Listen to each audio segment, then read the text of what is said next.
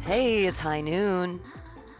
It's time for the AltaCast here on Mutiny Radio.fm. I'm your host, Pam Benjamin. It is not a CPCL week. It is a Latoya week. Yay! She's going to be giving me a call on one of these media relatively soon, about 10 minutes. So I'm super excited about that here in the update. The news of the day. I, you know, of course, I don't pay attention to news. I hide in a barrel of whiskey and come out for free ice cream days. Actually, lately it hasn't been whiskey, it's been beer. Oh, my beer belly. People be thinking I'd be pregnant. Nope, nope. That's a menopausal beer belly.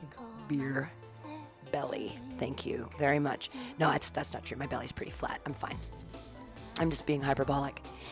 Um, so I'm gonna try today to be in a really good mood and not complain. I got a bunch of shows um, in Pacifica later today at Winter's Tavern, doing some comedy in the afternoon up there.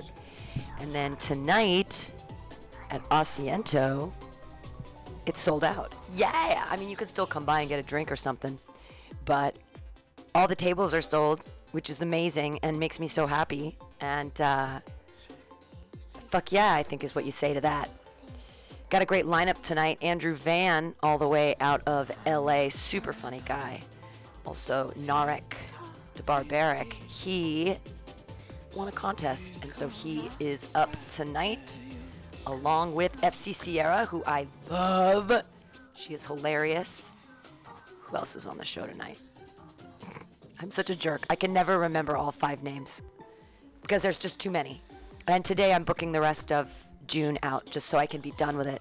Because I've been booking them individually and I, and I just need to bite the bullet and just get them all done. Anyway, so that's what's happening with me. Lots and lots and lots of comedy here with Mutiny Radio Presents. This Saturday, we've got Titans of Comedy at Atlas Cafe. That's great. And then third Thursday of the month, we're back at the bar at Dolores. And the last Sunday of the month, we are at Bar at Dolores. Every Wednesday at Asiento, every Saturday at Atlas. Getting it done, friends. Lots and lots and lots of comedy for you. Come on out. Uh, it's free to reserve, but you just buy two items, and all the food is delicious. I mean, Asiento has, I love a, a bunch of things they do. Like, everything's really good. The queso fundido and the I don't want to get too hungry right now. The bocadilla is really good, and the shrimp ceviche is awesome. A lot of people love the quesadilla. Anyway, and at um at Atlas, oh that turkey bacon avocado sandwich just murders me every time. Not, in, I mean, in a great, in the best way, because usually I don't eat, and I'm like, oh my god, it's so good. Anyways, um, yeah, Mutiny Radio presents. Come out and see a show and support live comedy and small businesses that are getting back to normal. Are we? It's just so funny because everyone's like, oh, look, everything's back to normal. And it's like, man, that was really tough. We weathered a storm. Uh, you can always give me a call, 415-550-0511, if you have any breaking news. I've been hearing a lot of sirens, and I, I walked here today, and I saw a lot of sirens, too. I hear some coming. But everyone got their checks on the 3rd, and so everyone was high. Crack rage everywhere. Crack rage. It was crazy. Uh, oof. Wow, that cop is going fast. This is a neighborhood, brother. All right. Keep it safe, man. Okay, I am going to await with bated breath the phone call from Latoya. Trying to think what else is going on. Oh, on Fridays here at the station at 6 o'clock, we have the comedy contest. So if you're an audience member, you get to come in for free and judge the comedians. Ha! Uh, it's great because I have so many shows to book that I'm just like, I'm going to run a contest every week, and the three winners get to be booked on a show. So that takes a lot of pressure off me, which is nice. And, uh, and then I just get to run the show and enjoy it, you know? And then you get to enjoy it too, listening audience, because it's podcast, and you can actually come here live if you want. Wear a mask inside. Everybody okay with that? I just tested again today. I test weekly like a sex worker just for the safety of everybody. And um, I hope everybody out there is getting vaccinated. I've seen there's a lot of new like drop-in places to get it done in the TL, which is really nice. So, herd immunity. All right, we're down at 2781 21st and Florida Street in the beautiful Mission District where it's always flat and sometimes sunny. It's sunny today. Keep doing what you got to do to do. I'm just quoting Sh- Sean from Bughouse Square. I, I listen to his show assiduously. Is that the right word for that? Constantly. I'm a I'm a fan. I'm a fan of uh, Bughouse Square on Tuesdays from six to eight. I'm a fan of everybody's show here. We have a new show coming too called Claudia and the Loaf, and it's going to be another vinyl show on Tuesday from 8 to 10. So it's going to be vinyl, vinyl, vinyl all Tuesday long, which is, exciting. Last night we had an open mic from the 8 to 10 slot, and I'll be passing that around. But now that we have shows that are going to be coming in on Tuesdays and Thursdays, we have an AA meeting on Thursdays, which is exciting, and I'm really happy that the station can be used for the community in a really positive way. So, yay! Okay, I'm gonna put on a little music. We're gonna wait for Latoya. Thanks for joining me on the AltaCast today.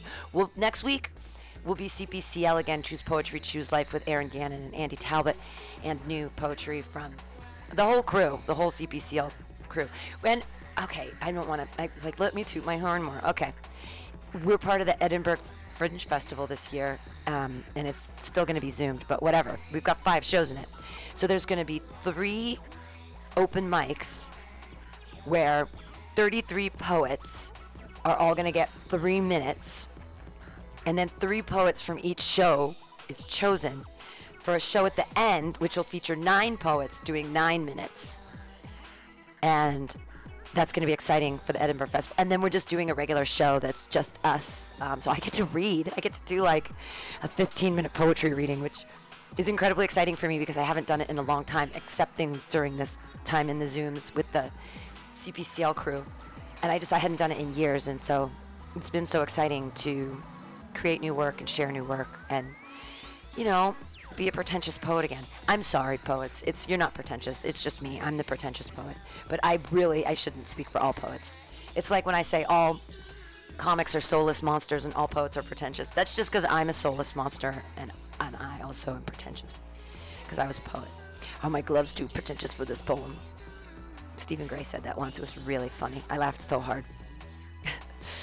I used to be in that world. So, ooh, Latoya's calling. Yes, yes, she is. Of course she is. Here we go. Plugging her in. Plugging her in. Answer. Plug her in. I'm gonna put this up. Plug her in. Hold on. Oh, hold on, hold on, hold on, hold on. Almost, almost, almost, almost. I'm working this thing really good. it's gonna be. I'm uh I'm I'm rolling hot right now, and I'm gonna keep it that way. So uh, it's Bughouse Square. Thanks for doing what you got to do to do. Welcome. Have you seen that vigilante man? I'm sorry, I'm trying to. Have you seen? Okay. Oh, technical difficulties. That was awful. I couldn't. The problem is, um, the, the problem is with the when I plugged you in and I had to turn off the sound on the the other thing, but it wouldn't let me because you have to press cancel a billion times. Remember how the studio is constantly falling apart? Um, can, can you? I can hear you really well. That's great. Let oh, me. get all of the stuff I'm, up. I'm out. I'm outside, so that's why I'm like, all right, cool. You Okay. don't hear all the other background noise. Hello. Hello. Good day. All Somebody's right. traveling today. Who's traveling? Oh yeah, I'm traveling. Um, I have a two o'clock show in um Pacifica or three o'clock. Excuse me. I have a th- three ish show in Pacifica, and then tonight I have Asiento, and it's sold out, and I'm really excited for it because it's gonna be. Oh wow. Yeah, it's sold out tonight, and I love it when that happens. Yeah. And it, it's sold out on like Sunday too, which was unbelievable. Meaning like I didn't have to do.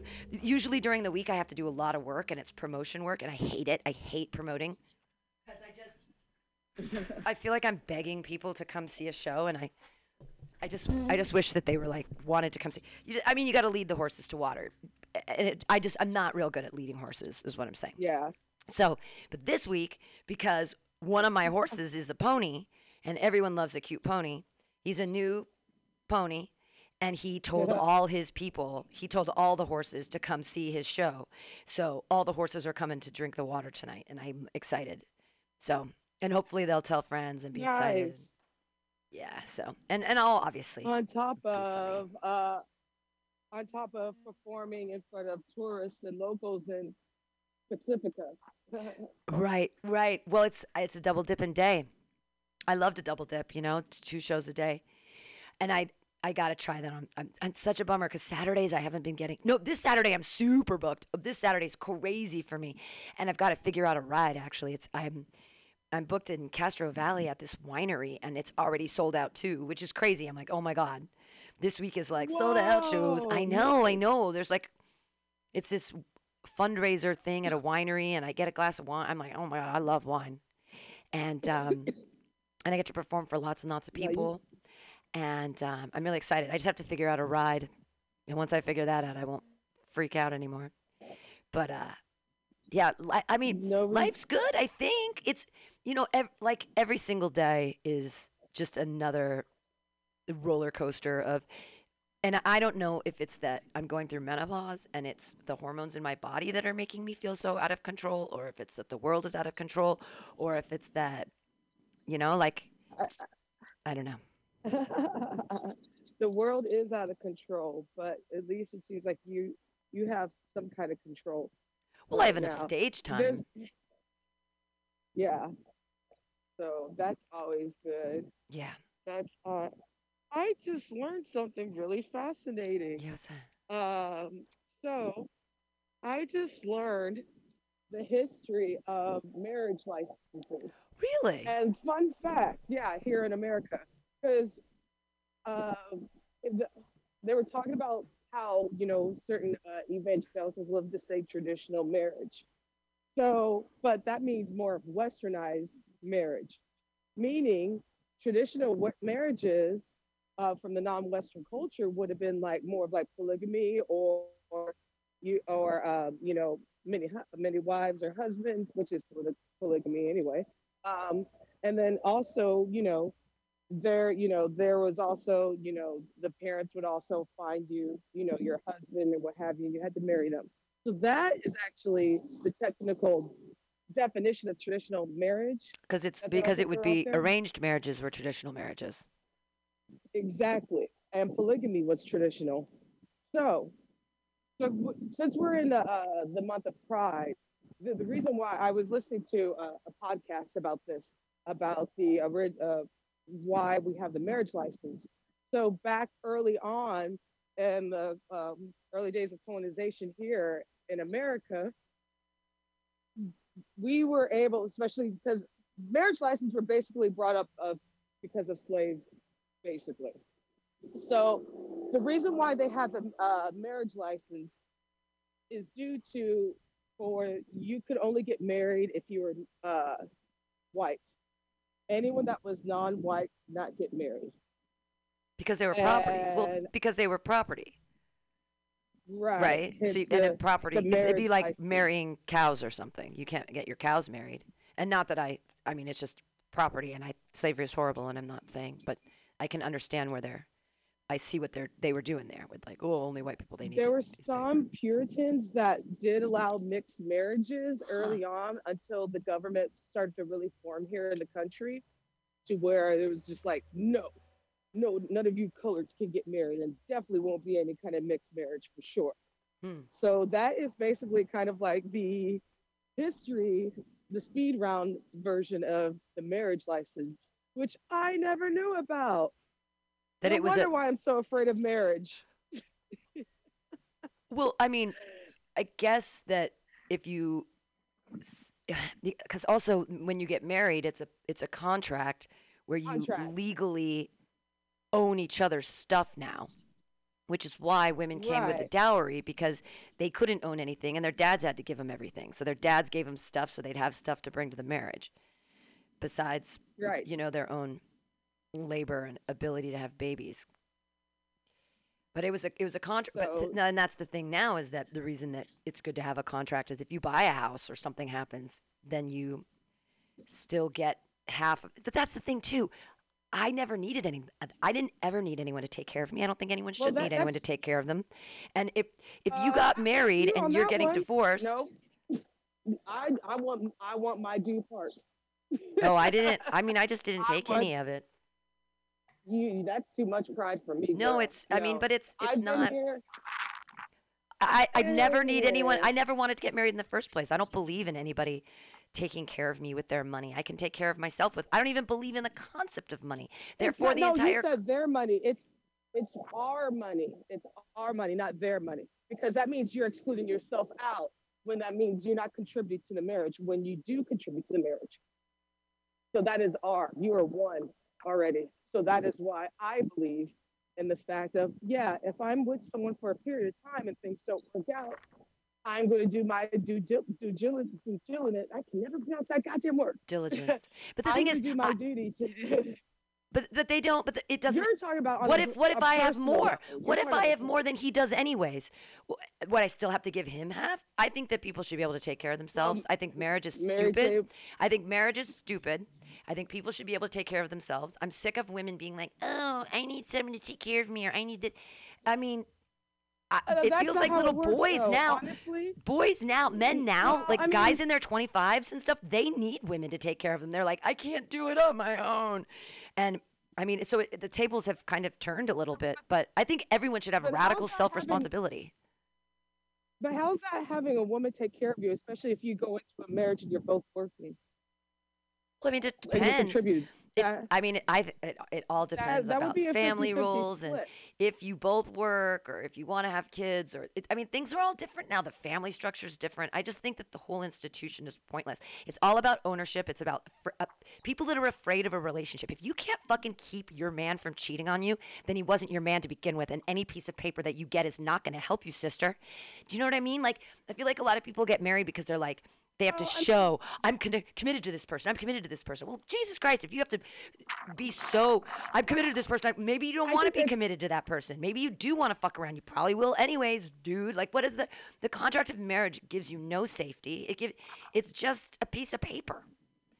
Uh, it, it- I used to agree with that fact until, honestly, the marriage contract, especially one of the reasons why a lot of people, especially in the LGBTQ community, fought for gay marriage is because having the fact of if their loved one, if their significant other is dying, Right, but that's different. that means If a going to the spouse is- uh, hospital- that spouse gets that, but that is that comes in. But that comes into the same contract as marriage. But and that's, the problem. Then that's the well. problem with it's hospitals. not always about property and money. But then that's a problem with hospitals because hospital if someone is dying or sick, it shouldn't only have to be friends that can come in or family. It should be anybody. It should be any relation that you should be able to you know take care of them and share time with them. I don't I don't it's sad to me that you have to be married or you have to be quote unquote family. I think that's I think that's a flaw in the medical system.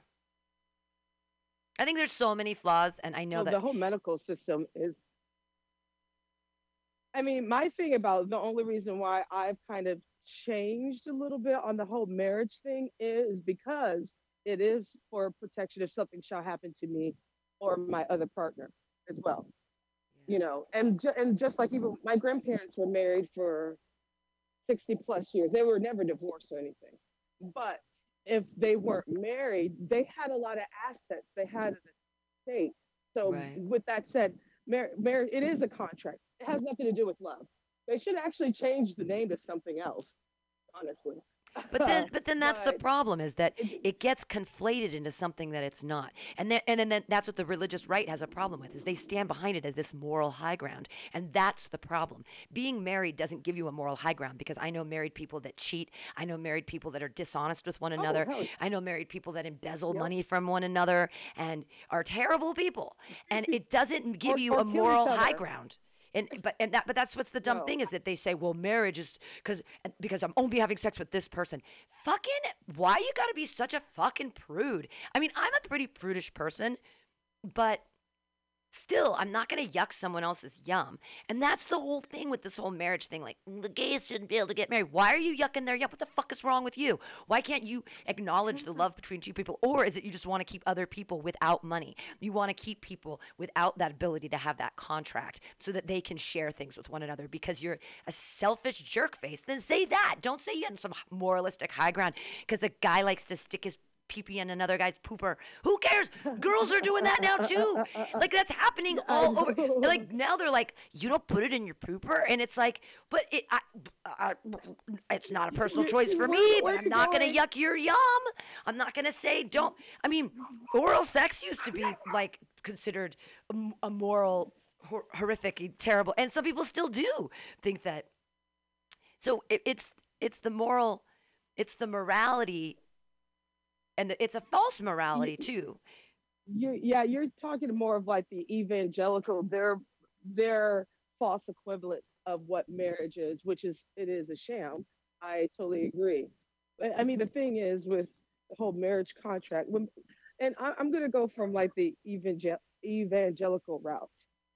They still everything that you were just talking i know why you're mentioning the anal sex and the oral thing because you have those people who think that they're better, and I'm going to speak to the uh, evangelicals right now that think that, oh no, that's savage. We won't do that. We believe in a traditional man and woman marriage when that's not even a traditional marriage. Right. You know, the whole thing, the whole thing is the whole Western culture has destroyed. And I just found it really fascinating the fact of like, that totally makes sense of that's westernized marriage. That's not traditional. And you know, the fact of the matter is just like, you know, getting married in a church and all this. And and they used to say when you would put your vows in, for the women, they would have to say what the word was what? obey. Yeah. Which I'm so glad they got rid of that fucking thing. Some, Yeah. I'm sure some religious people will have it in a woman must obey thy husband. That what I'm basically saying is like the whole sham of westernized marriage has nothing to do with basically with love. right. It has everything to do with property. Most and you know, and it, it's just like I mean, the reason why I haven't gotten married, well, first of all, I'm scared and secondly, um, it kind of takes away my independence. But also at the same time, if I'm with someone, I've been with this person for 10 years. yeah. um, I'm now looking at the fact of, well, if something should happen to me or him, you know, what would be the case, you know, or, you know, if, you know, when we put our, uh, we put our assets together, we have property. So what it should be called is not a marriage license, a marriage contract. Sure. Well, and th- I mean, for for people that have things and stuff and assets and property or whatever. Children. children. And- i think children. that that sort of economic safety net with a relationship is important. But for me and i only and that's the thing i'm a lone wolf and i can only speak for myself. And, and when i try to solve all the world's problems it will never work because my because i am i am a lone wolf and my ideas are my ideas are different than other people's. And i don't want nor need anyone to take care of me ever i can do everything by myself i do not require anybody and you can i mean this is- but I not- don't agree with that one. You I am a- I'm a lone wolf. by yourself. i'm a lone wolf You can't always. Do, everybody needs some kind of help. And I'm you know what though? Uh, how about about this? How about this? marriage. I don't want help anymore because every person who's tried to help me is just disappointing. All people do is disappointing. I find most people, I don't find you disappointing. I think you're wonderful. But the majority of people in the world are shitty and they will let you down. You cannot count on them for anything, even if you try to rope them into a contract. That's why I don't believe in the contract because you know what? They're going to do, they're going to fuck it up anyway. The only person I can be responsible for is myself, and I am radically responsible for That myself. And I expect nobody to take care of me. I will always pull my weight. I will always pay my way. I don't drive a car. When I need to get rides, I compensate the people in every way that I can, whatever ways that I can. I don't just take. I always try to make sure that there is a contract and there's an equitable exchange so that nobody is exactly. bummed out That's a it. form of help, right? That's a form of help. Like you know, the thing is, like Marcus gets on to me all the time because again, I can be very prideful where I feel like I don't need help.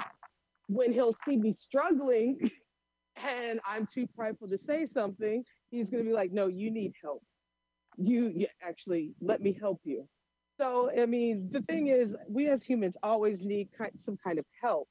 just like you were talking about a few moments ago for, you know, someone to help you get you over to your destination that you need. Right. But also too with that, and I totally agree because I am the same way. You, for you helping me comes a reward because I appreciate the fact that you did that when you didn't have to. So I'm going to also pay it forward to you for taking your time out to do something good because I really appreciate it. Right. So I mean, nobody. I mean, there are lone wolves, but Well, my you point have a community. my point of- is that I got booked for this show, and I, I told him, um, well, you know, I don't, I don't have a car. I, I can, I'll just, I'll figure, I can figure out a ride. I didn't make it the booker's job to get me a ride. I made it my job, and if I couldn't have gotten transportation, I would have jumped out of the show. And I, but I wouldn't have held anyone else res- else responsible for it. Been like, oh, I can't do shows anywhere else because I can't get a ride. It's like I will find a ride. I will figure it out. well, I will s I yeah. will find a solution, and it isn't anyone else's responsibility but mine. But my point about That's the lone about wolf being an thing, adult. right, and being an adult, and most adults around me, I find them boring and disappointing. I had a feeling you're gonna go there. No, seriously. I mean, it's, and I I don't mean to be like a, a jerk about it, but it's just like No, you. my standards. jerk. My standards for myself are higher my expectations of myself are higher than anyone could ever expect of me and i always try to live up to my own expectations and i don't have expectations on other people because whenever i do i'm just more disappointed. The only person my, my whole point though is i have really high expectations for myself and i achieve them. And when i don't i try not to beat myself up too hard but i try to learn from those mistakes and see what happened and what could i do better next time. But the point is that i can create my own opportunities. I don't it's no one else's responsibility except mine. It's like I was, com- you know, Absolutely. nobody else books me. No one has to book me. I run five weekly shows. I don't need anyone to fucking book me ever. If people don't think I'm funny and they don't want to book me, don't book me. It's fine. I can do it myself. I don't need your help. I don't need your help to get an audience. Do I like your help to get an audience? Yeah. Do I want access to the audience that you brought? Do I want to make as many people laugh as possible? Absolutely. But can I get that accomplished on my own? A hundred percent. Because nobody else, because no one's, very few people have thrown me a bone. So I'm there's used to also it. that trust factor. Yeah, there's that trust Because everybody lets me down. Because the people that I was closest to a year and a half ago abandoned me. I'm supposed to be like, ooh, let me find new friends in comedy, comedy so I can feel abandoned. No, I'm going to be a lone wolf. And I'm going to fucking lone wolf it. And I'm just going to be funnier. I'm going to get funnier. I'm going to do more jokes. I'm going to do more stage time. I'm going to write. I'm going to write my poems. I'm just going to keep hippity hopping along, doing my thing. And the people that want to be on board with it, like, fuck yeah. And those that don't, I'm just not to lament it anymore because it's not a good look to be like, oh, I don't know why people aren't helping me more. It's like, well, maybe because I sound like this whiny little bitch baby. But I, it, it doesn't matter because I'll, I just try not to take on too much so that I can continue completing the tasks that I need to. And I, I feel it when I get overwhelmed. And so I've been trying not to let that happen. Um, but we'll see. But how are you? Did you get your grades back? I haven't even looked because I'm that's kind of nervous. Oh, really? So I'm sure yeah, got I don't know why. So I don't know why I'm nervous. Like school's been out, so I'm gonna. How about we look together? Yeah, look them up. Look them up. Let's look them up together. I yeah. don't know why. Like for some reason, I always do this every time a semester ends. It takes me a while to check out my grades because I get nervous, and I start beating myself up to the point of like, uh, I love it. I love being graded. I miss school so much. I I miss I miss the idea of somebody telling me how to achieve what they what they expect of me to reach the level of achievement to learn this knowledge or for whatever. I and I like it when you follow the rubric and do what they say and then they go, "Hey, good job." Or, "Hey, you didn't really I- get it. What'd you get? What are your grades?" I'm signing in right now. Okay. I'm like really nervous. Yeah. I get like, I mean, I've always been this way, like ever since like grade school, where I would be like, you know, well, actually, it started like maybe like in sixth grade where I started to get scared about grades. Huh. Um, And Well, that's when they start putting the pressure on you because they're like, if you don't get good grades in sixth grade, how are you going to get in the advanced in the advanced placement in seventh grade? And if you don't if you don't get in the advanced courses in seventh grade, you definitely won't be in eighth. And there's no way you're going to be in AP when you get to high school. You're just not. And if you don't get AP classes, then when you're There a junior, is, yep. if you don't get A's, mm-hmm. then you're not going to go to college. You'll never ever go. And it's like, you know what though? Just graduate. What'd you get? I got an A. Yay! I knew you got an A. Got a fucking A. Yay! Fucking A! Oh my fucking A! Yay! I was gonna get Latoya, the sheriff of truth. Of course, you got an A. I got an A. Congratulations! you should like make yourself a bowl of ice cream or something. you know, I'm gonna go smoke some weed. Yeah, hell yeah! Go smoke some weed. That's You a good idea. Whole, the whole time, like, that's so funny that you're mentioning like my grades and what I get. And school's been out. I'm thinking the grades have been out since probably like the week before. week and a half. Yeah. And like I have been like waking up and nervous, and I was thinking about my grades where I'm like, geez, I probably got a C. And you know, like you know, those last few weeks when you're working on your final Yeah. and you work so hard, and you just like at the last couple weeks you just don't give a f Yeah. and I was starting to get well, I like that. I was starting to get that way where I wasn't applying as much. I wasn't trying to put my I put a lot of pressure on myself. Sure. That's the problem. And I worry too much.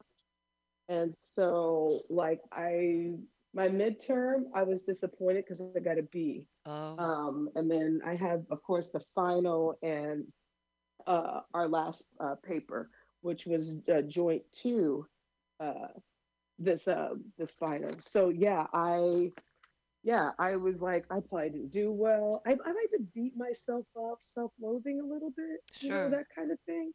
Uh, and so I, I'm actually surprised. I'm actually proud of myself because I haven't been in school since 2013, you know, and especially doing it online oh, so hard. and total, yeah. Online is a and then nightmare. the stuff that I was, it, you know, for us to do like class, like us to do group stuff was kind of hard.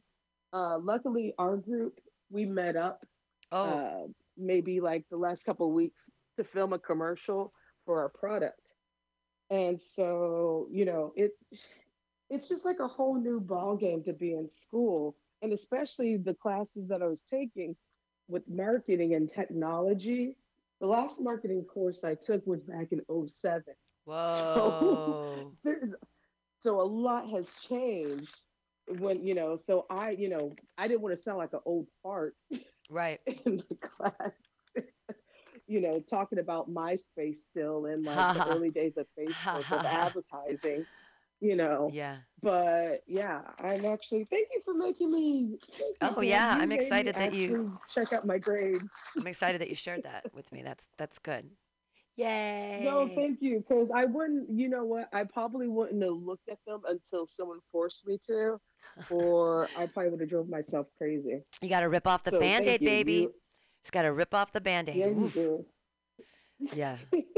Uh, well, so I had a little come to Jesus thing. I ripped the band aid off of my own psyche this week. Well, and I just realized um, that, I, and I'm gonna I'm gonna try so hard, but I I complain so much, and I hate that about myself, and I feel like all of I feel like all my interactions are complaint based and that doesn't feel good and I'm and so I was trying to think about ways that I could change that. But the the difference for me is that comedy and mutiny radio is everything. Like it's completely personal to me because it's all I do. Like some That's people well some people have a job and some people have like a, another hobby or a kid or a But house this is your kid. Right. Well, so but my entire world, I don't even have an I don't even have another job anymore. I don't have a bar I hang out. My entire world became this very tiny thing of comedy and radio. And so other people when they have comedy, they also have all these other things. They have comedy, but they also have family or friends, like people they go camping with or whatever or they play skateboard hockey, whatever the fuck they do, underwater basket weaving. They have a real job. So they have all these different compartments of their life where they spend time with people, right? And the only time that I interact with people is in the realm of comedy shows, mutiny radio, walking to comedy shows, walking to mutiny radio. Like that's pretty much Walking it. in Mem- wa- Open mics. Oh yeah, walking in Memphis. Oh, um, yeah, wa- but walking to places in the city, um, going to other open mic. It, everything I do, ev- except play with my cats. Okay, that's the only thing that's just like me is me at my house reading books with my cats. I read a lot of books with my cats. Okay, so I got that. But other than that lonely time with my cat, which isn't alone because I love my cats. But other than that, all I've got is this comedy world. So I I value it maybe more than other people or I have expectations of it or, that are more or I because it's the only thing in my life. And so the question becomes how do I do other things or if I do other things will the wor- that that particular world suffer but am I suffering because I take everything so personally because this is my entire world? Do you see what I'm saying? Like I feel like I need to get out and do something, but I don't know what that Oh, is totally anymore. Yeah. Because I used Mm-hmm. to I used to hang out at Bender's, but now I don't. So that was like- Right. That was like my that was like my safe place to hang out where people accepted me and liked me and I didn't have to worry about you know, all kinds of shit. And if I did, I took care of it and it wasn't a big deal. But in comedy it's different. It's like it's so different. It's like when you when people don't it, it feels awful when people I have a lot of enemies right now. And I hate that I have enemies because I just want to be liked. Like that's my whole goal in life is to be liked. You have enemies. So many What? enemies. I have so many enemies right now in comedy. So You many people don't like me. haters? So many people don't like me. There are so you many. You have some haters. Yeah. You you know what that means if you have haters? That means you're doing something good. That means you're doing something. Honestly. Yeah, but I would rather be the have- person. I don't want to be the person that I want to be the person everybody likes. Like there are all these comedian but- girls. There's comedian girls that people just like them. They book them, they like them, they're there, they do their thing, they're funny, they're great. I don't understand why I can't be one of those people that like you like me, you book me, I'm funny, it's great. But you know what? But that's okay. Fuck those people. You know why? Because those haters are just going to make you stronger. And those haters are going to be wanting to come around you more. They're not going to be authentic, obviously. But the thing is, whenever you have haters, that means you're doing something right. That means they're watching you and they're watching your move. And that that means that wait just- a minute. See that, that you know, this is just what entertainment is honestly you know or actually it's not even just entertainment just in the world when you know even on social media you could be posting something about a nice dress or a nice time and there's always going to be somebody hating because they're envious of you for some apparent reason no reason for it comes out of nowhere right it's like what wait what did i say to you what did i do to you to deserve this kind of response Well, I've So, just I've just been those there are a lot of people I've I've been finding out. It just sucks because comedy's such a small scene. But I found out that like, you know, it just sucks to find out that someone had a party last weekend and I wasn't invited. Do you know what I mean? And that happens like every week. It just feels like high school all over again. Like where all the cheerleaders on Friday, I'd be like. Where's the party? Where's the party this weekend? And they'd be like, "Oh, there isn't a party." And then on Monday, they'd all be talking about the party. Do you see? Like, well you but then why? And so that's why that's why I'm Benjamin Lone Wolf because I don't even fucking I don't care. I don't want to. You know what? I probably didn't want to go to your fucking stupid party anyways. Like I'm sure that you guys all had a great time at your fucking stupid party. I'm sure everyone's having parties all the time. And that's fine. I'm a lone wolf. You don't want to tell me about the party? But you, That's fine. But you- that's the thing. If I close myself down, know- I'm tired of being open. I'm scared because every time I've been open to people, I get shit on, and then it fucking sucks. And I, I just feel like I, I don't have, I have, I don't have very many friends right now. I just feel like, and it's hard because I used to feel like I had a, a ton of friends, And now I I feel like I can Mm, maybe I- count my friends on one hand. I feel some of those people that you would call your friends kind of used you too, due to the fact that, you know, this was your space Yeah. and they figured that they could take advantage or pretend that they're your friend due to you had something that they wanted. Meaning, like, if I befriend her, I can get more stage time or what have you. Because Yeah. people are slick and shisty like that. Well, and know, exactly, we go back to my original point that people are disappointing. They're just every they're just disappointments. They let you down every frauds, time. people are frauds. And the thing you said this last week, and I'm glad you said this because I said this years years ago when I used to perform on that stage. You said this like, you know, San Francisco doesn't really have any comedians. These aren't real comedians here.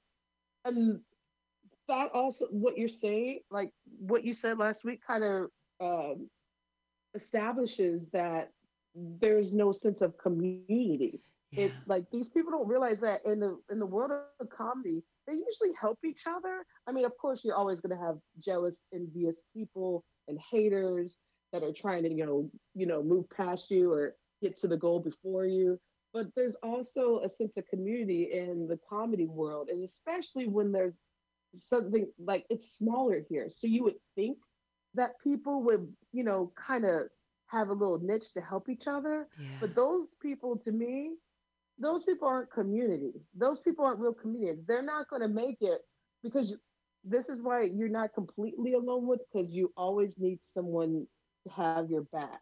Right. Those people obviously don't have your back. They don't even have your best interest.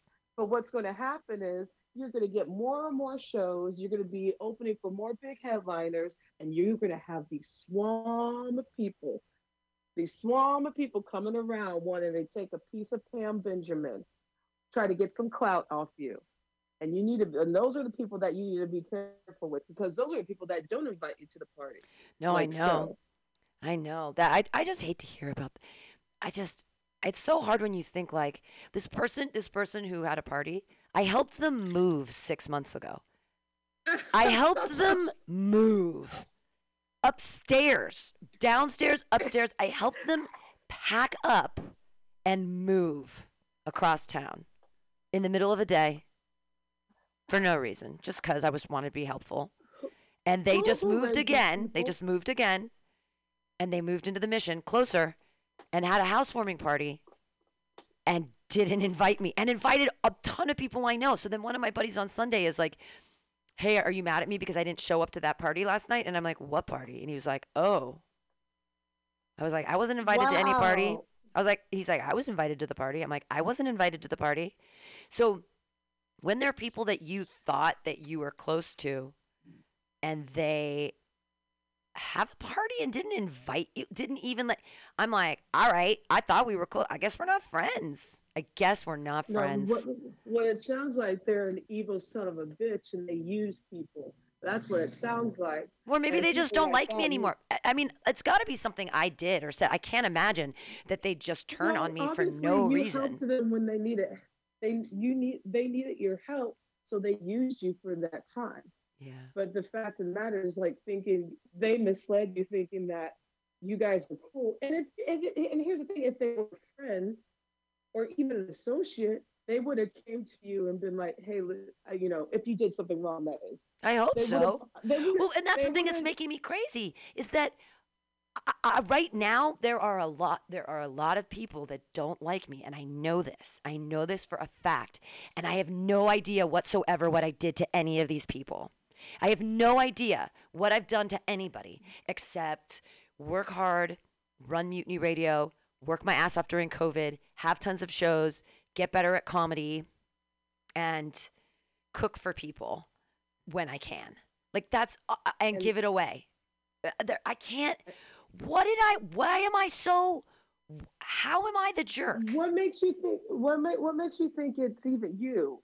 It sounds like if anything, it's more them. And if anything, and here's the thing: since we're all adults, and I'm assuming, well, I'm assuming they're adults, you would think if you had an issue with me, you would come to me, or you would stop supporting mutiny, or you wouldn't be wanting to come and get stage time or you know all these things if you had such an issue with me but now you're second guessing yourself where it's just like wait did i do something wrong i don't remember doing anything wrong Uh, well, and that's where not that's what I keep coming back to is I must just have a horrific personality. I must, and then it's No, like, well, it must be that uh-uh. I complain all the Nope. time. So then I think, well, no I complain all the time. I must not be that fun to be around. And then I think, oh, okay, well, it. and then how, and then I think, like, well, how can I be more, you know, likable? And then that just brings me back to when I was a kid, which is like, shut your mouth, look pretty, and smile a lot.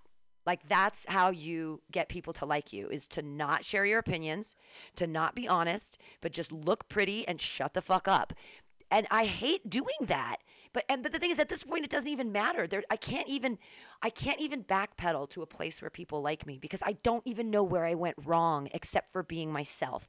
And I don't want to not be who I am. But that's the only thing I can change to make myself more likable. But then I think like am I truly that unlikable? I no. i think i think sometimes the people especially here's the thing. With you having the business that you are in and what you do you're going to have people like this coming around and taking advantage. I don't think it has anything to do with your personality. It has everything to do with what you got what can i get from it and you know i'm just going to use her at times when i need something. Because i've noticed there have been people that have come came into mutiny uh, throughout the years who are do that have that those personality traits. And which i never appreciated. And i've seen i mean i've had to pop off on a couple people uh, in the past of like you know you don't respect anything about this establishment so why the fuck are you here? Right. you know and it is just like you know you have a bunch of entitled people that come around and want to i mean that they just want to like benefit off you. Yeah. and don't even say thank you you know and and to me they were raised wrong. Their parents did a shitty job. Them people are going to have a, a hard time in relationships and dealing with others and then the thing is they're going to keep watching you come up and watch those people keep coming around you're just going to have to take some raid and spray them roaches Well, and that's why I'm just spray them roaches away all I'm doing is I just focus on Lone Wolf Benjamin.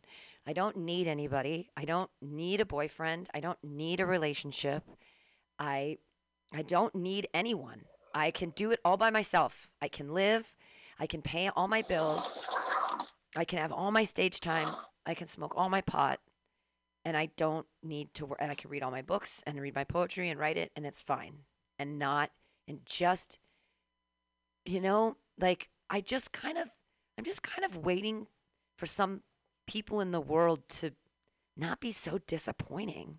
Like I used to back in the day when I used to go to Burning Man and stuff, I always felt like there was sort of a selfless measure of people that did things for a group, not for their own like selfish endeavors, but they did it because community is fun and, and people are nice and people hanging out together is good.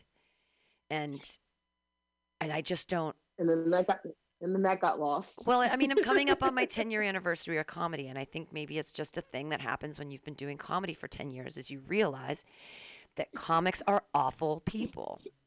And trying to Yes. be but I'm, I, I legitimately like try to be a good person. Like I like I want to be as honest as I can be about all aspects of my life, about people in it. I want I mean I like to have a lot of fun. I like maximum happiness. Put- putting air in my tires but yeah, I feel like people are constantly letting the air out of my tires. And but it's just yeah Comics are- comics are bad people. And I just comics are egotistical narcissist assholes but i don't think some of them people you even the- them dodo dodo faces dodo birds that you, some of those people who like the person we're speaking of i don't think they're real comedy. Well, and then that's comedy then like that's again the it's about community. It's about the Is community of comedy and and that's can the that's and that's the question is and that's the other thing is that I understand what Mutiny Radio is. I know it's like the community theater of comedy. It's not Broadway. It's but Mhm. you know, community theater is important and it has its importance and it's okay. good for the community and it's good for the people involved. I love community theater. I've done so many community theater shows in so many different cities in all different ages and aspects of my life a- a- and musical theater and plays the whole deal. And i think that community theater is important. There's the same thing community college. You know it's like it- there's something about the word community.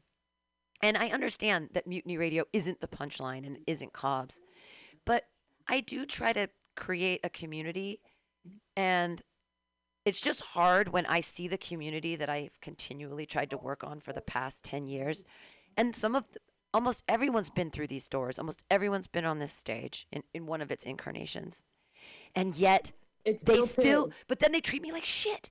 And that's what makes me crazy is that you've been here. You've experienced the joy and wonderment of the thing I'm trying to do. And you diss me and you don't book me and you don't like me. And then it makes me go, okay, it's just my personality. People don't like me because I'm Pam. And I guess they don't like that. So, but I'm not going to change who I am. I can't. No. I, I can't I can't change who I am. I, I don't know how to do that. And here's the bad thing because I've been so stressed out about this, my eating disorder is coming back in a pretty big way. Not like I'm Oh no. I haven't thrown up or anything yet, but I have been really I've been really calorie conscious and I've been really down on myself about which is it's just super vanity right there. An eating disorder is absolute vanity. It's the worst. It's the worst vanity of them all. It's like I'm so concerned about my body that I'm being stupid with it. But like those are all my issues that come up when I when I feel like the community that I've been an integral part of building and maintaining negates me. That's when my fucking control issues and eating disorder issues come right back up because I'm like, something I'm doing isn't good enough. Some part of me isn't good enough and I have to fix it. And the only thing I know how to fix is the way that I look. So, because I don't know what else, the only thing I can control, I can't control the way people feel about me, but I can control what food I put into my body. You know, I can control how many drugs I'm taking. I can control that. So it's just, it's just hard. I don't know. You, where's you? You have a circle. You have family. You have like a circle of friends outside of, like, because you didn't have work either. So what's your circle of life been? It's like your boyfriend and Uh, that and then just people being in my bubble, right. you know, and then I guess the good thing about it is like, you know, not being around like negative people and stuff like that. Sure. Because I'm on I'm my own worst enemy anyway, so why would I want that? Um, but you know, it, it it's you know, I guess I can say that I've been blessed to be around basically weed out the shitheads in my life. you know, uh, you know, it, it, there's just like that's because being the only well, I was raised as the only child, and so I take friendships like siblings. You know, I have like a, you know, I treat my friends like my sisters and my brothers, right. and so you know, it's a family to me. And so when you kind of betray me or use me or, you know, do any of those things to hurt me, I, you know, I try to get rid of you. You know, it's, you know, it- it's just, you know, but I, you know, also too, I meant we talked about this. You know, one of my one of my best friends who is sucked into that QAnon cult. You know, he's messaged me and I hadn't messaged him back. You know, the person that we talked about a couple weeks ago, right. because you know he said some disparaging things. And he's gone with a bunch crazy, go nuts. supremacists. He's gone crazy, go nuts. Yes. Yeah. Yeah. And so it's just like, well, what am I supposed to do if I can't talk to this person like a normal human? My Right. friend is gone right, Right. now, and I don't know if they're going to come back. hmm So rather than me pull my hair out, I'm just going to pull the plug for now. You Right. know, Sure. so That's and that's hard I don't put up with that Because when they when when they're I pulled the plug on some people because of their um, anti Black Lives Matter rhetoric and their um, pro pro Republican stances on so many issues to the point where I just said, we have, I, I can't. I, I, I can't understand where you're coming from on anything. I don't want to have any conversations with you. Every conversation turns into this opposition. And so we just need to, that's it. We're done. Because Yeah. it's a mindset that I, it is so hard for me to have empathy for people who don't see the empathetic movements that have been occurring. It's like people who are like, "Fuck me too," "Fuck women," or you know, "Don't this," blo- or the and the all lives matter. All lives matter. What about white lives? What about uh, Asian lives? What about? and I'm like, come on, if you. Anyways, we've gone through that in the past, but that kind of like and I don't. I, it's like double negative empathy. Like I can't have empathy for people that have no empathy, but maybe I should or something. So I've had to cut off No. some, and I think everyone Yeah, did during these polarizing times. I think a lot of people dumped people off the that used to be on their social medias, and um, and they just and and that's the crazy thing because now Facebook has become so polarized that all of the fucking fascist, QAnon, Republican cunt face weirdos, KKKers with their anti, like all of them are over there just spouting all of their dumb memes to each other about Biden being old and all my dad's weird memes. So I never have to see any of that. But then on our side, it's the same thing. We've polarized all these commie pinko liberal Democrat weirdos sw- swinging all the way to the left and they're doing all their memes and all their things and and so and that's all I see because I'm in that camp. So it's like even social media is keeping us strangely divided. Yeah. What do you think Oh, about what Ka- Kamala Yeah. said? What do you think about what um, Kamala said this week in Guatemala? Did you hear about this? Oh, what she said? Oh, she went down to say? Guatemala and she was like, "Don't come to the United States. Don't send us refugees. Don't do it. Stop it." And I was like, "You went into their country to tell them to stop like escaping oppression?" Let's see if I can find it up, and then this will be the last thing, and then I'll and then I'll let you go because I've got to um I've got to figure out all my I've got to I've got to write down all my sold out reservations for tonight and and get ready for the the stuff to tonight. Kamala, Guatemala, Guatemala. Let's see, Kamala, Guatemala. Uh, seeing the Guatemala that Kamala Harris must never see. Guatemala Harris tells undocumented to stay away from U.S. border. Experts weigh in on Kamala Harris's trip to Guat- oh, Guatemala, comma Mexico. So um, Harris's blunt message in Guatemala: Do not come to the U.S. Okay, let me read a little bit of this. So it comes out. Uh, in a test of her fledgling diplomatic skills, the vice president sought to foster hope while also deterring migration from Central America. Guatemala City, Vice President Kamala Harris arrived in Central America this week on a delicate diplomatic mission, offer a message of hope to the people of Guatemala and other countries in the region, but discourage them from trying to cross U.S. southern border because they won't be welcomed in the U.S. on the other side. Her approach on her first foreign trip as vice president was clear be blunt. That one plods from local activists and city society leaders uh, as a solid start, but also highlighted the gulf that remains between the U.S. and Guatemalan governments, particularly when it comes to cracking down on corruption.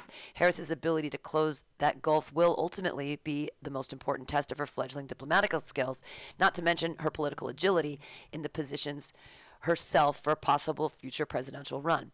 The goal of our work is to help Guatemalans find hope at home, Harris said in a press conference. At the same time, I want to be clear to folks in the region who are thinking of making that dangerous trek to the United States Mexico border. Do not come. Do not come. She added, I believe if you come to our border, you will be turned back. Both Harris and Giammattei said their dialogue, including Monday's two hour meeting at the Palazzo Nacional de Cultura, has been frank, candid, with both sides directly addressing what they want to and where their concerns lie. We don't have time for glossing over the concerns we have, but we have to be very frank in conversations about the importance of an independent judiciary.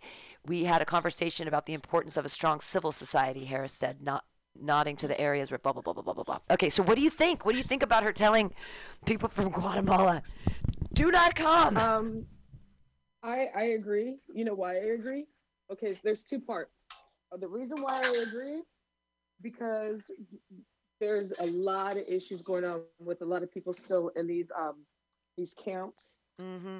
You see, we're not talking about uh the kids in the camps anymore, or these people in the uh, detention centers. So that's another reason. Plus, there's a high, high uh, uh, outbreak, I believe, still of uh, the virus, Oh, and a lot of the people have not gotten shots. On top of, and here's here's Okay, you thing. already you changed. to- I, I, my empathy is has completely swung to the other side. You just brought up m- multiple, absolutely great concepts. There's still people being deported thing. at the border. You're great, and thank you. Keep going. Yeah. here's another thing though. So how are they supposed to stay in Guatemala when it was the United States that set up all these coups and that destroyed Central and South America? Hmm. We did this. Imperialism did that to these Mm. countries. So the thing is, she need, and it's funny. Joe Biden sent uh, Kamala to do the dirty work. Find it very funny, uh, but it, the thing is, what are we going to do in the United States since this country is the one that fucked it all up? Yeah. Yeah. How, what are we going to do to make sure their economy goes great? Oh wait, we can't even fix our own shit. So now you just have you you're just telling these people don't come to the United States, just stay here and hopefully you don't get murdered and shot. Which Right. Same thing could happen here on your way to the United States. And it's so is even more dangerous. dangerous. Both both play, both ends are dangerous Yeah. for these people, and it's really really sad the fact that though she's I appreciate her being her blunt being blunt about that statement, but I really wish people would talk about the history of why these people Right. are running away from their country when they most of them would love to stay, but they can't stay because of what imperialism has done. Right. Yeah. Well, you bring up the great, great points about the COVID too, because we finally, you know, kind of got this under suppression and, and figured out the herd immunity thing, and everything seems to be, you know, we're not going for a third wave, hopefully, or whatever. I'm really excited for the future, right? And then what happens Some if we're just open our yeah. borders and go, hey, everybody, come on in. Where you come from? What you got? Got a little. Uh, Yeah, this we're- would not. What was This the would not be the time. what was the virus? Ebola or something will come next. Ah! Cool. Well, I'm glad you you know- changed my mind on that because the be- beginning when I heard her saying all that about do not come, I'm like, the United States is built on immigration. Let them come. And now I'm like, you know what? You actually brought up some salient points. No, got to got to stay safe. We're we're in, we're imprisoning these refugees Yeah. right now. The ones that are still still in the border from like a couple years ago during the Trump administration. Yeah. Yeah. all we're going to do is have more crowds of people and more people in these camps and that is unfair to them but it's also unfair to them the fact that we haven't taken responsibility for imperialism of, of what they've done what Yeah. are we doing to help other than for, forming, uh, forming coups for them in these uh, banana republics Right. I know we're buying. Are we have? The, my question was, are, we- are we still buying bananas? I had a banana this morning at Yeah. Trader Joe's. So, and you know, the organic one is only six cents more than the inorganic one, which I think is kind of weird. I'm like, I'll pay the extra six cents for an organic banana. It tastes better. I think. hey no pesticides Is that what it is? I I I just I just Yeah. spend the extra six cents and they taste they taste better. So I didn't know. I didn't know what the answer was.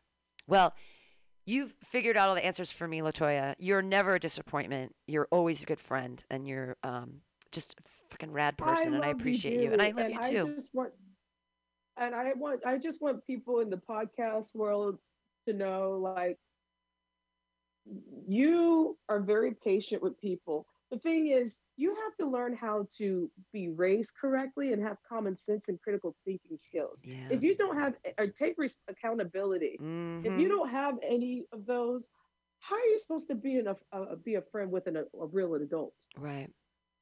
I know. What does friendship mean anymore? I just feel like uh, maybe it's just I Mhm. hang out with too many comedians. It's like all, hey, you got a show, you're gonna put me on it? Like that's what friendship is. Like people putting each other on shows. I don't know. I don't know what it is yeah, anymore. and, and and actually, friends help each other move, and friends Right. in- invite people to parties. Oh wait, I guess you're not a friend. I know. I saw. I see. This was only one sided. Yeah, That's the worst.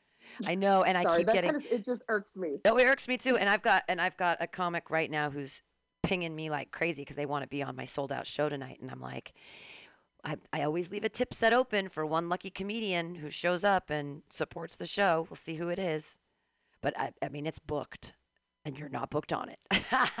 not you, but the person the person who keeps texting me and texting me like, "Are you sure I can't get? You can't give me like five minutes?" Man, what what have you done for me lately? It feels like feels like I do all the heavy lifting and Yeah. everybody else gets all the benefit. So, I'm actually Yeah, I don't like Yeah. people who are that thirsty. I don't. I don't trust people who are that thirsty all the time. well, I've learned Thirst is real. I've been learned I've been learning so many lessons and I I forget that I'm powerful and then I'm remind then my power gets to my head and then I realize I remember I have to be humble and then I get too humble and then I get hurt and then I recognize my power again. Like it's a constant cycle of like when will I just feel comfortable? Like not nauseous all the time. And when I check my phone that something terrible is going to be on it like Oh well, it'll all work out in the end. You'll see. What I think about that. Happy thoughts. You got a show out. You I got two show. shows You got. today. You got to go. Yeah, I get to go. I get to go tell jokes. Yeah, No, I'm get fucking. out of here. I love stage time. I'm so happy on stage. I'm never more happy than the 10 minutes that I'm on stage. And hopefully I'll get 15 today. So, and I can take whatever I want at Asiento. I'm going to take 15. Ha ha. Okay, you're the best. Congratulations on your A. you're super smart and super wonderful. And, And um, I congratulations on both your shows thank tonight. you. And I hope to see you soon. Yay. Have a good show. Thank you, Latoya, the Sheriff of Truth. Latoya, the Sheriff of Truth. There she is.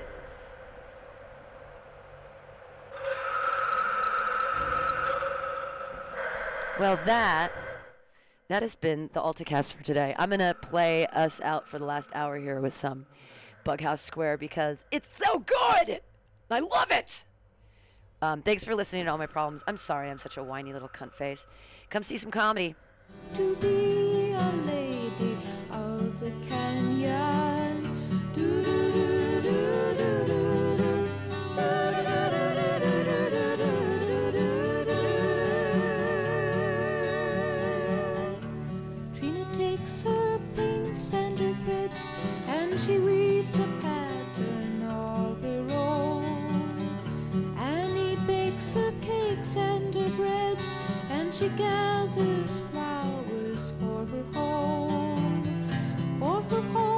together.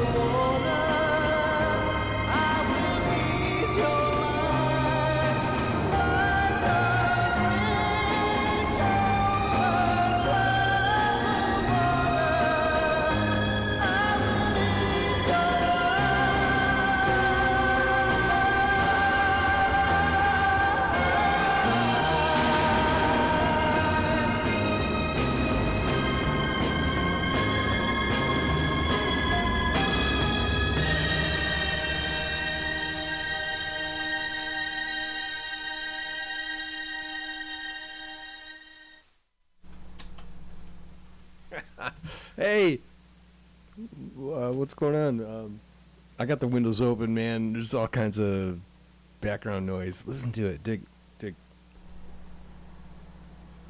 That's a tugboat. That's a plane going by. Oh, it's a freeway. I think that's a solar flare. I'm not sure.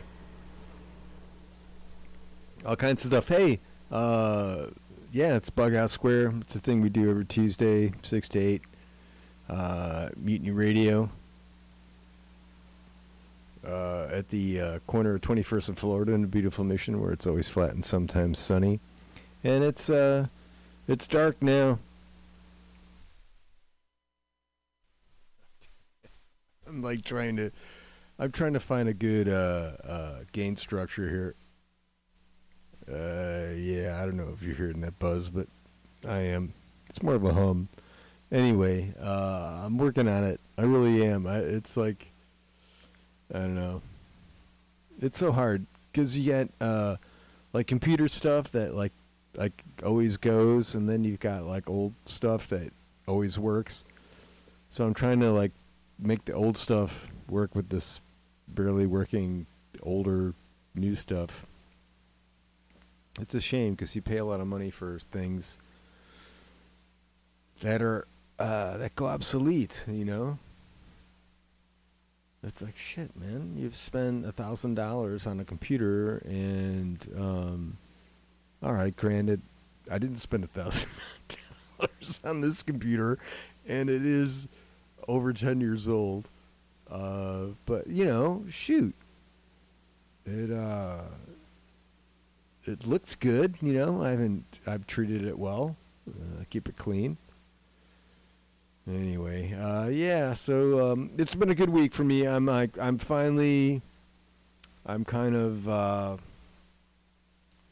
letting myself feel decent. You know, and uh, not that I don't like let myself feel like decent, but I'm letting myself kind of in uh, as uh, uh, I'm just gonna say it right now. I'm uh, I'm yeah, God, I don't want to say I'm a Democrat, but that's who I voted for, and I'm gra- glad that uh, you know I'm glad. So if you know if Trump was your boy, you know, there you go.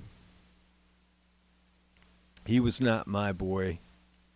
Uh, let's see. Um, other than that, it's it's great. It's like now, you know, it's like you don't. There was just so it was just so much uh, tension and and hatred, you know. And I know that shit is always going to be there, but it's like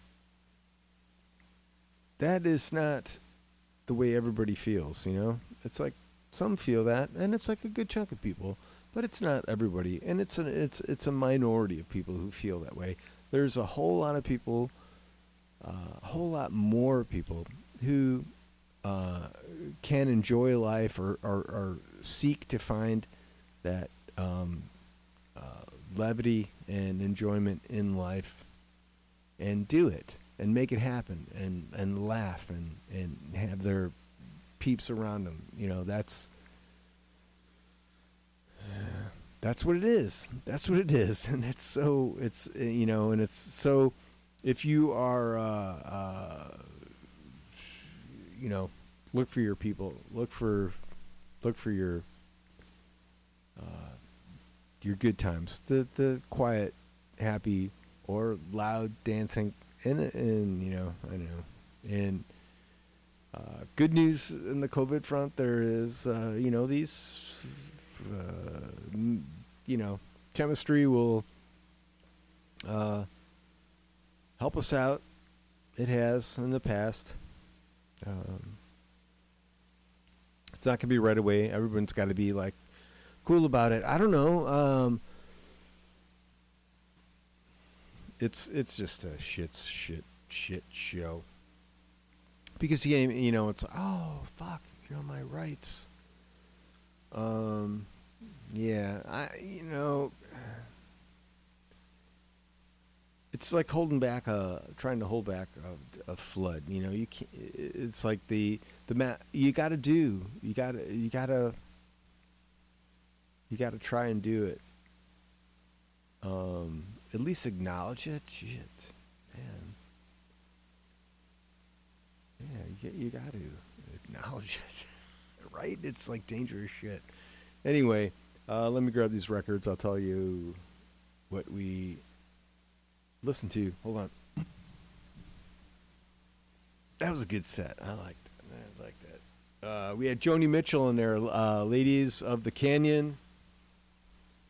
Uh, before that was the Roches. If you were like, "Whoa, who is that?" That was Roches, and they were they were the uh, sisters that are just have uh, excellent voices, and then they like uh, I don't know the whole thing, but they're uh, in with like uh, Robert Fripp and Tony Levin and all the like uh, um, that whole uh, King Crimson thing there. But um, and then before that we had Laurie Anderson uh, for uh, Big Science record. Before that, the Kinsey Report, uh, Backdoor Man. I don't know. I mean, I like the Kinsey. I gotta find a better record because this this is Edge of the City, and it's just it's uh, it's I don't know. It's so 80s. It's it's it hurts. It hurts to listen to sometimes because these guys are so good, and uh, uh, Kinsey, one of these dudes, the guitar player, was in the Wailers. And there's there's some cuts out there that I haven't found. I just found this at the records uh, at a swap uh, market and picked it up. But yeah, disappointed. Uh, before that, from the Latin dance, just Latin dance party. Uh, it's stereophonic and uh, there's all kinds of shit. So uh, we did bossa nova. No, we did the uh, we did the merengue, right? Yeah, the piano merengue. I don't know who that was. Uh, piano merengue is all it said. Uh, Elvis, GI Blues. Um, I, this this record is so tore up. I can't imagine that someone would like listen to it that much. But this is Elvis from the GI Blues. We did the title cut. Um, yeah, he did you know a bunch of movies, and every movie there was a record. So that's from the GI Blues. Uh, before that, we had um, um, uh, uh, Jefferson Airplane from the Bark record, uh, "Pretty as You Feel." I like that song um, because uh, it's true. Um, let's see, folk songs. We did Shenandoah. That's a good one, man. I have to learn that song. I gotta learn that one. Uh, UFO we did from their live record. We do uh, uh, love. Uh, oh God, what's it called? Love. Uh, love again. Always love, love, love to love you. Love to love. that was good. That was fucking epic. Uh, Emerson Lake and Palmer, we did Battlefield and the song before that, just because it's like so intense. Uh, this is like music that I listened to when I was fucking preteen. I don't know. I don't know what. I it probably ca- it, yeah. Um, Madman Across the Water we did from uh, Elton John, the title cut from that record. That's just uh, I will visit that often. Yes. Uh, another one that I could get to a couple of few times a year. Uh, Rolling Stones from the uh, her satanic uh, her satanic Majesty's request. Uh, I remember playing that for the family, and uh, uh, it was it was it was stressful. It uh, was a there, not that particular song, but there's stuff in there that is it's not like too soothing. Anyway, that's what that Goldfinger. All right, uh, Goldfinger, and th- that was my little uh, Donald Trump farewell. The uh, from the Wizard of Oz, uh, Ding Dong, the Witch is Dead, and Goldfinger. I'm sorry, but if you're a fucking Trump lover, I don't know what to say. Um, I'm reaching my hand out to like, hey, uh, but uh, he's done, and uh, it's not an aberration. You know, there's I know people are listening to this are into that. Uh, I'm not, but you know, I mean, I I uh, I don't know. I'm I work I work hard and I uh, I struggle and uh, I appreciate those who do, but that man did not help my struggle in the least. All right, in the fucking least. So if you were if that's your guy, man, you gotta like you gotta look into it. You know, I don't know. There's sometimes there's things where you're like, ah, you know, I don't know. Right from wrong though. Jesus Christ. Uh, segment we do here. It's called Rise from the Basement because it's no lie. In the basement, we're miles apart. No surprise, gonna rise from the basement. And what it is, it's uh, home recordists, any style, any genre. This has to be recorded where you live, where you sleep. So people send me stuff. So um, we're gonna go to this. Uh, hold on. Hold on. I got. I gotta. I gotta uh, plug this.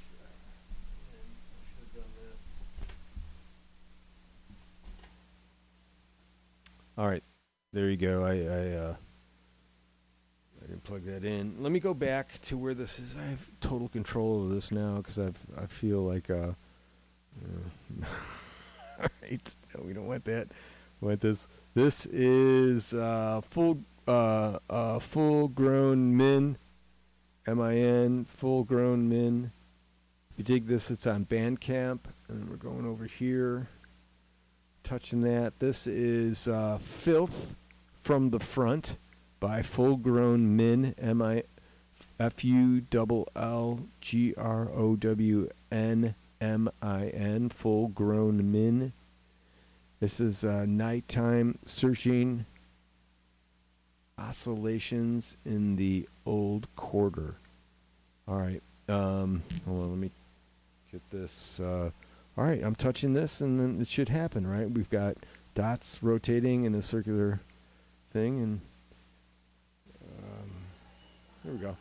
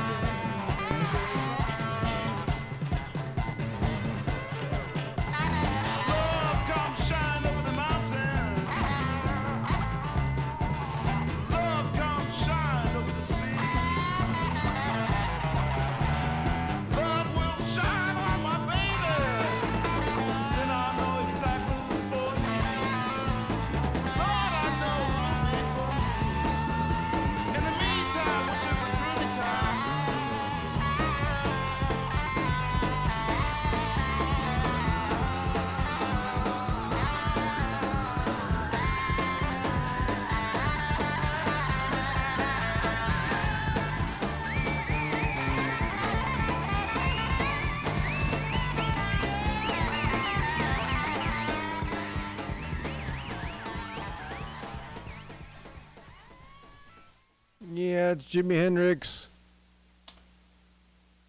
By God, it was. Uh, we're going back to the basement. Uh, let's see. This is uh, Nicholas Edwin, uh, N I C H O L A S E D W I N. Song's called Brown Paint. It goes like this. Let's see. Well, let's see. We're going to tell you anything about Nicholas. Um, uh, no, he's out of Chicago. So let's see. Let's see what this is. Brown Paint. This is. Um, we got that turned up. touching that. Uh, it has accepted my request. Processing.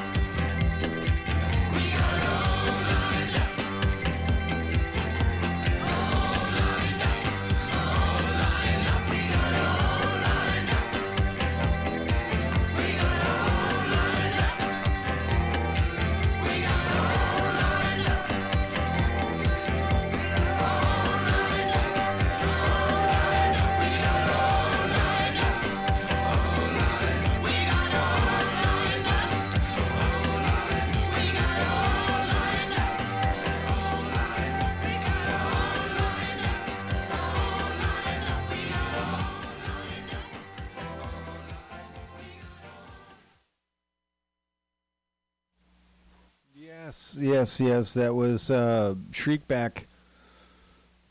Uh, all lined up.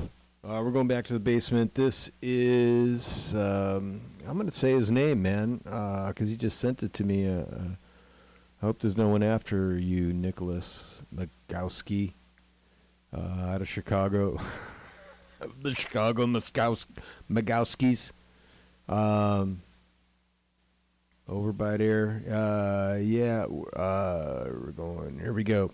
This is called Bury Him Quick. If you dig this, look for uh, Nicholas. Uh, what? Nicholas Edwin? Dude, you sent me something earlier. Double dipping, man. All right, we're going to do it because uh, uh, I like your style, man. You're, you're in there. Uh, bury him quick.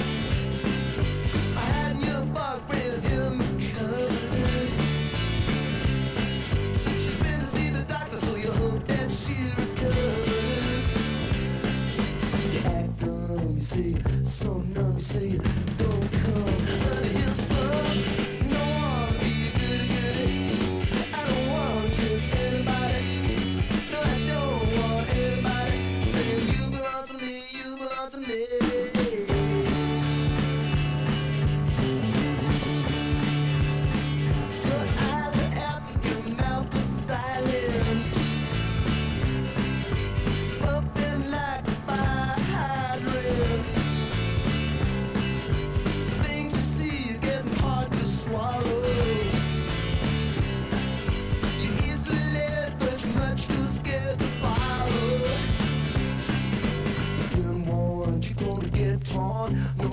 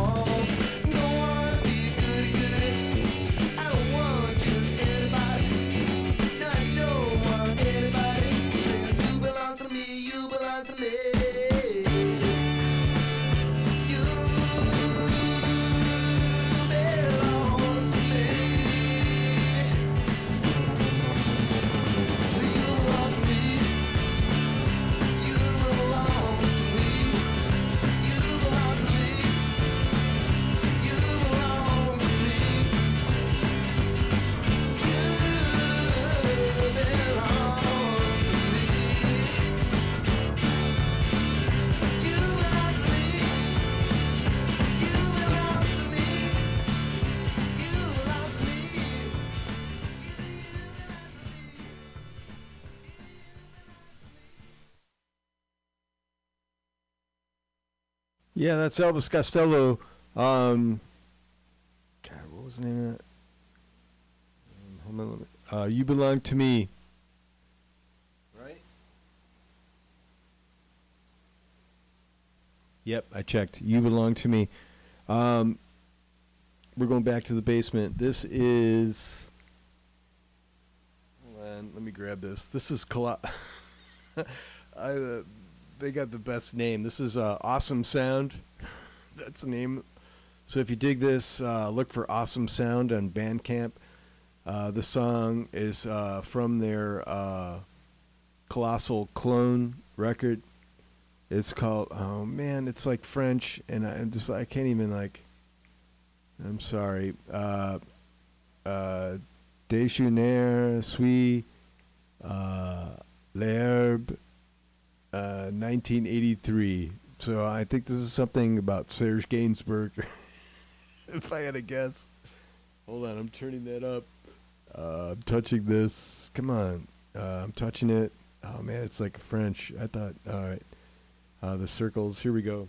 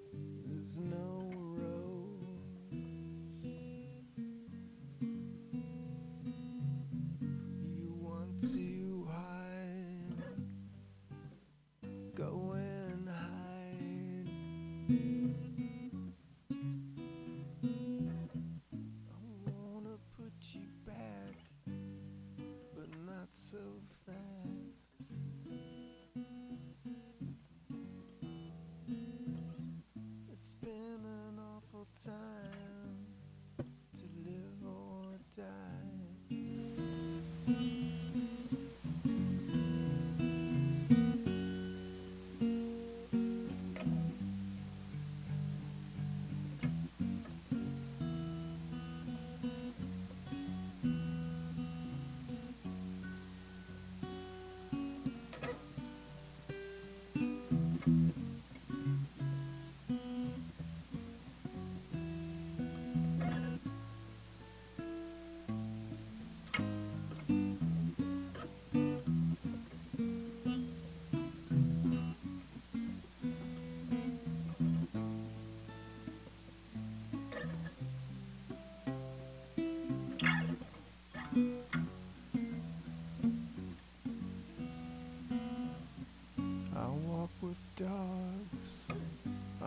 I've important lines.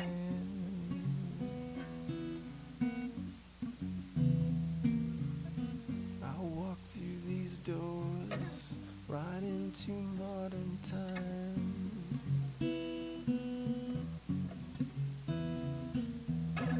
I walk a bit too fast to get you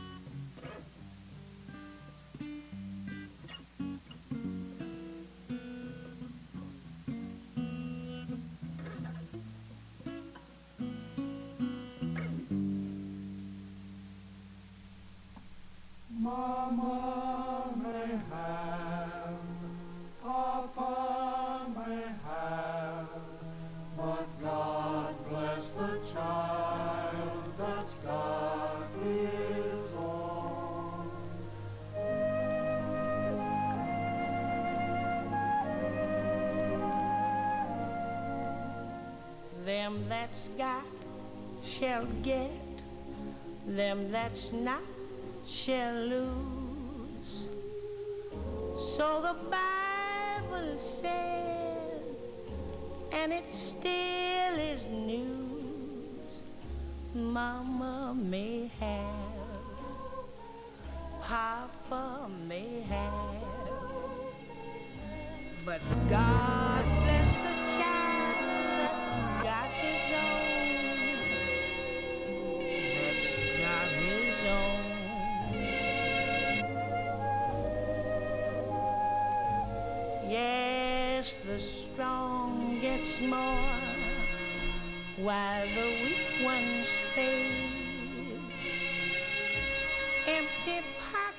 don't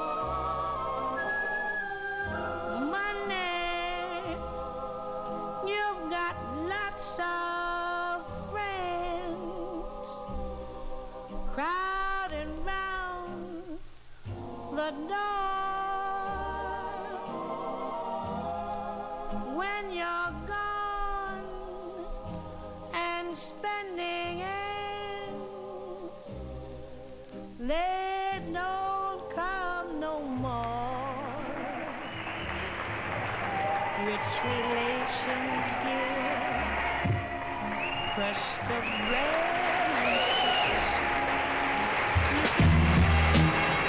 I want, but don't take too much. Mama may have, Papa may have, but God bless the child that's got his own. That's got his.